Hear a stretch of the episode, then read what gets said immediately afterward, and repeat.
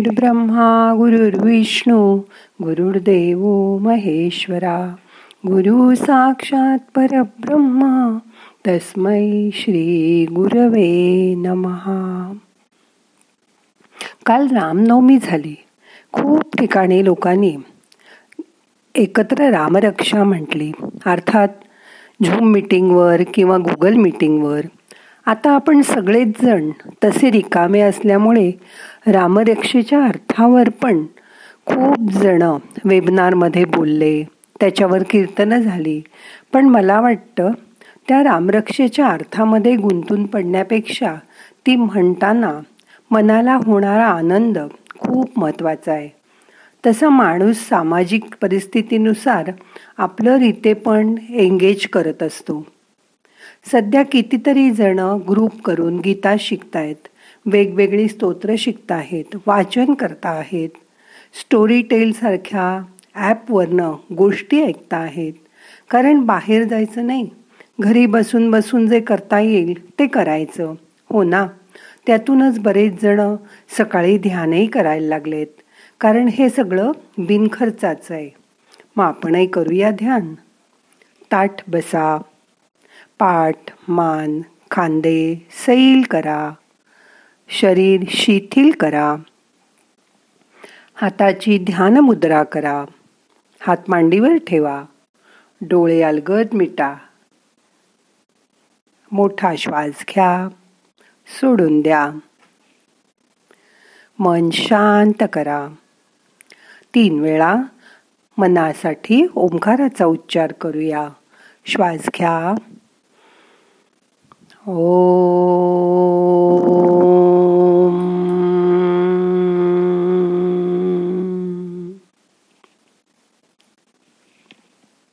परत. ओ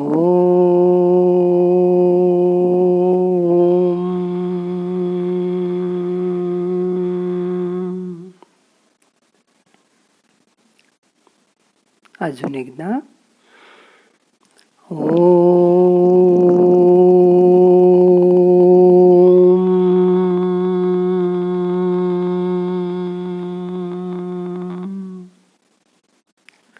श्वासाकडे लक्ष द्या. येणारा श्वास जाणारा श्वास बघा. शांत बसा.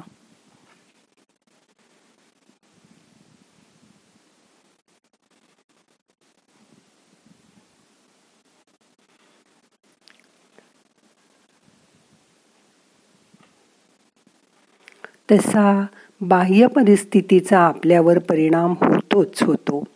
कारण आपण ज्या समाजात राहत असतो या समाजात काही बिघाड झाला की त्याचं त्याचे काय परिणाम आपल्यावर होतील ते आपण गेलं वर्षभर बघतोय. आणि अनुभवतो आहे त्यातून जरा सावरतोय तो ही करोनाची दुसरी लाट आली.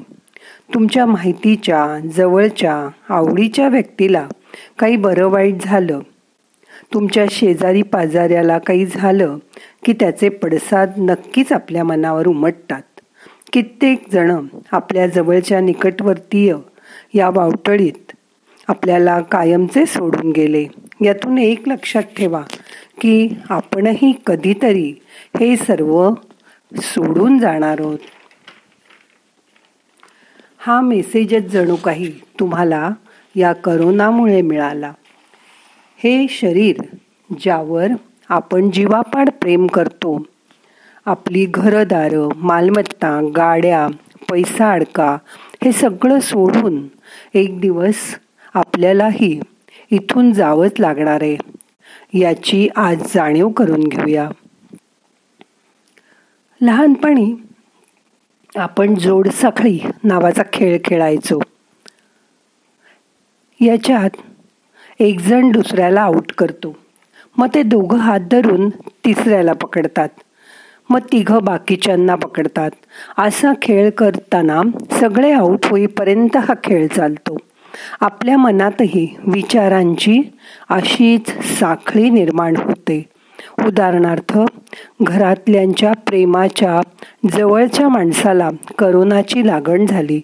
तर टी व्हीवर पेपरमध्ये आपल्या आठवणीत फोनवर बोलताना सगळीकडे त्याच बातम्या ऐकू येतात.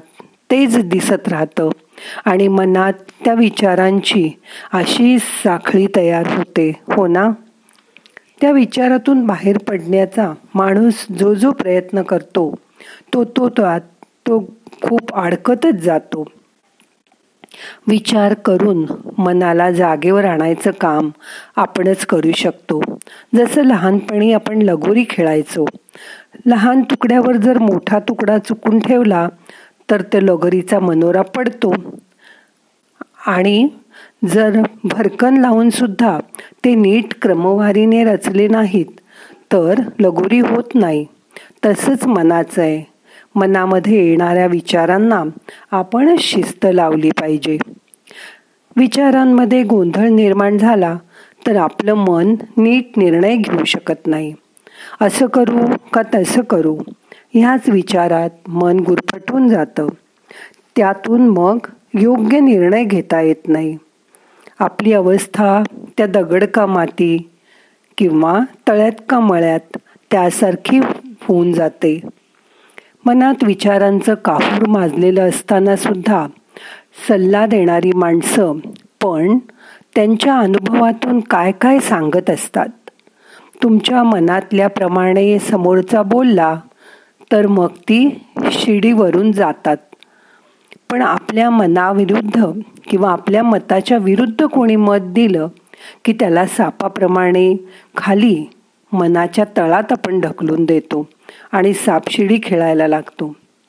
मनात एकाच वेळी विषामृताचा खेळ सुरू होतो. नैराश्याचं विष माणसाला विषण्ण बनवतं.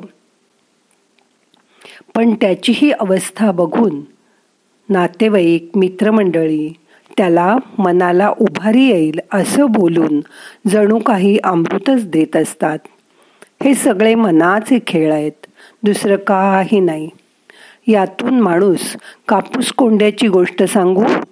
याप्रमाणे परत परत तेच तेच तेच प्रत्येकाला सांगत बसतो. मनाच्या या अवस्थेची जाणीव लवकरात लवकर करून घ्या आणि त्यातून बाहेर पडायचा प्रयत्न करा. त्यासाठीच हे रामरक्षासारखी स्तोत्र म्हणणं देवाच्या नावाचा जप करणं ध्यान करणं उपयोगी पडतं. ज्यावेळी आपण स्तोत्र म्हणतो त्यावेळी एक ध्वनी निर्माण होतो. त्याला त्या स्तोत्राबरोबर एक चाल असते. नाद असतो. म्हणूनच मेंदू ध्वनी ऐकताना कार्यक्षम होतो. मेंदूच्या उजव्या आणि डाव्या भागाचं त्यामुळे संतुलन साधलं जातं. म्हणून मंत्राच्या अर्थापेक्षा त्याच्या ध्वनीला त्याच्या नादाला जास्त महत्त्व आहे. यामुळे चेतनेला शक्ती मिळते. तिच्यात उत्साह संचारतो. लहानपणी आम्ही सर्वजण मोठ्या झोपाळ्यावर बसून मोठ्या मोठ्याने एका सुरात रामरक्षा म्हणायचो. त्यावेळी कळत नकळत तो ध्वनी चेतनेमध्ये खोलवर पोचायचा. म्हणून त्याला मंत्र म्हणतात. आत्म्याशी मनाचा संयोग करून देणाऱ्या ध्वनीला मंत्र म्हणतात. त्यामुळे मन प्रसन्न आणि उत्साहित होतं. म्हणून या निराशेच्या वातावरणात आपण त्यातून बाहेर पडण्यासाठी अशी स्तोत्र ओंकार जप याचा खूप उपयोग करून घेऊ शकतो. असा माझा अनुभव आहे. बघा तुम्हालाही असाच अनुभव येईल. आता श्वासाकडे लक्ष द्या. येणारा श्वास जाणारा श्वास लक्षपूर्वक बघा. मन या सगळ्यातनं बाहेर आणायचा प्रयत्न करा. मन श्वासावर एकाग्र करा. मिटल्या डोळ्यांनी श्वास कसा आत जातोय? कुठपर्यंत जातोय? कसा बाहेर येतोय? ते बघायचा प्रयत्न करा.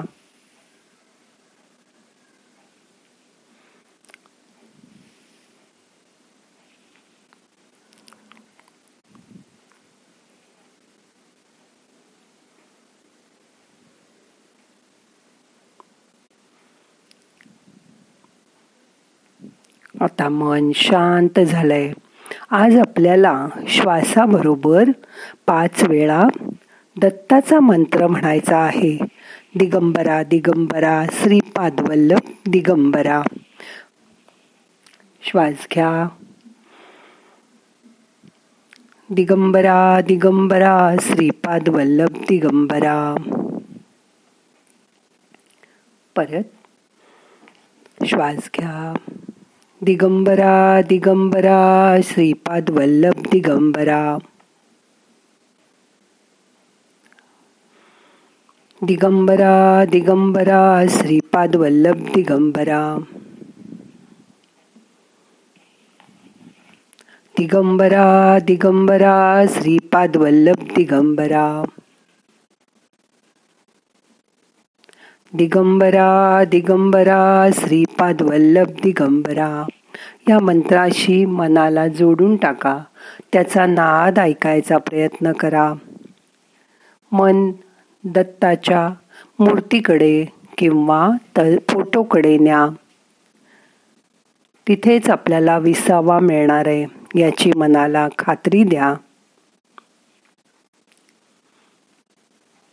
हे सगळं संपून टाकायचं.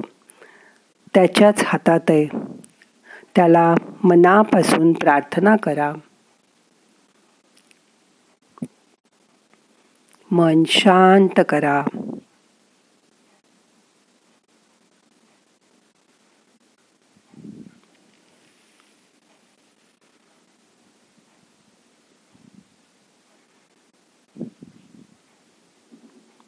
आता आपल्याला ध्यान संपवायचं आहे. दोन्ही हात एकावर एक चुळा डोळ्याला हलक मसाज करा. नमस्कार मुद्रा करा प्रार्थना म्हणूया. नाहम करता हरिक करता हरिक करता हि केवलम. ओम शांती शांती शांती.